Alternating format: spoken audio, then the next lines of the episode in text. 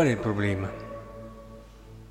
Il problema è che queste persone, vista anche la lontananza, vista il tempo che è passato, il fatto di non vederlo lì tutti i giorni, questo padrone, hanno dimenticato ciò che stava all'inizio, o comunque è rimasto un ricordo privo di vita, privo di significato, un racconto morto.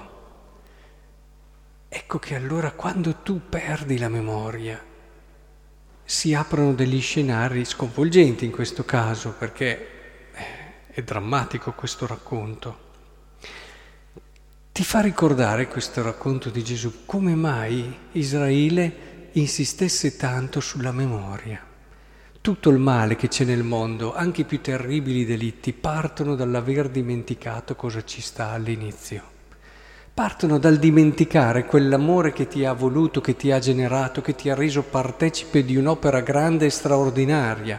Questo padrone ha condiviso, si è fidato, ha dato. Pensate al padrone del cielo che non solo ci ha voluto, ci ha desiderati, ci ha amati, ci ha attrezzati con tanti doni, talenti, ricchezze e ci ha coinvolti in quest'opera di far crescere il mondo, di renderlo bello, di renderlo immagine sempre più vera di quello che è Lui. Il senso della fiducia che Lui ha avuto per noi, nonostante conoscesse bene la nostra fragilità e che continua ad avere verso di noi, nonostante non solo gli abbiamo ucciso il figlio, ma che in un qualche modo a volte andiamo proprio in direzioni così diverse e lontane da quello che è il suo senso di bellezza e d'amore. Ecco che allora dobbiamo riprendere questa idea decisiva che era fondamentale per gli ebrei, lo è ancora, e che deve sempre più essere fondamentale per ogni credente. La memoria. Dedicare tempo ogni giorno, almeno qualche minuto, a fare memoria. La preghiera serve anche a questo, per questo è così importante pregare. Per questo non possiamo fare a meno di pregare, non illudiamoci.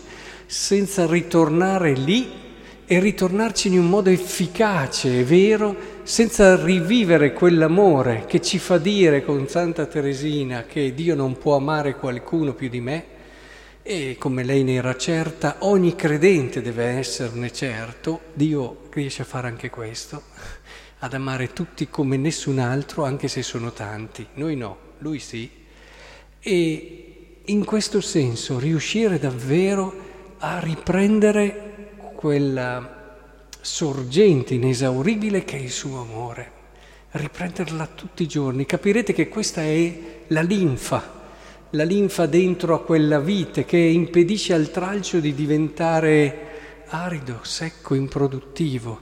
È quella davvero sorgente d'acqua viva di cui abbiamo un bisogno assoluto. Che il Signore allora ci aiuti a partire dalla Messa, che è un riimmergersi in quest'amore, un fare memoria per eccellenza, rendere vivo, efficace e presente questo amore. E così nelle nostre preghiere quotidiane. E cerchiamo di aiutare anche gli altri in tutto questo, anche nel nostro agire, nel nostro operare, riportare il mondo lì. E allora il mondo ritroverà non solo il suo Padre, ma il suo senso, la sua verità più profonda.